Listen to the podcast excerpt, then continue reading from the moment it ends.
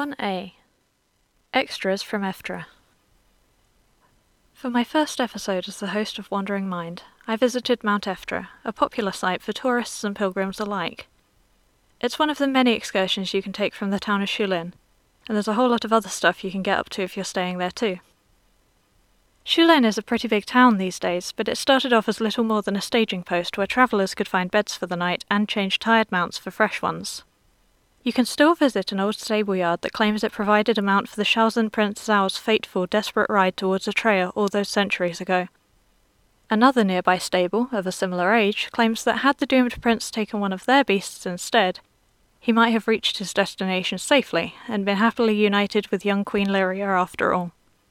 Regardless, either business offers riding lessons on the various typical riding creatures, and even takes groups out to ride in the countryside back towards Mount Eftra.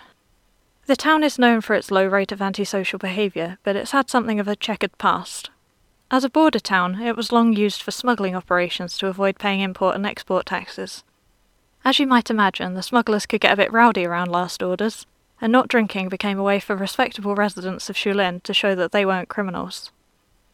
The town declared itself smuggler-free 150 years ago, when it booted the last bootlegger off the local council, but drinking alcohol is still frowned upon around here. Ironically, this leads to a lot of tourists smuggling their own booze in, even though it's perfectly legal. My rainy day recommendation, especially if you've brought the family to Shulin, is Smuggler's Run, an enormous indoor adventure playground, intended for children and adults alike. I had a great time climbing over obstacles and running around, to say nothing of the massive twisty slide. I had to take it easy the following day, having overdone it a bit between the mountain and the playground, so I spent some time looking into local folklore and superstitions. More on that next week. Until then, safe travels! This is a tangent that didn't quite fit into the main episode. Usually you'd need to pledge to our Patreon at patreon.com/wanderingpodcast to get to hear all of them, but this month they're all free to celebrate our launch. Thanks for listening.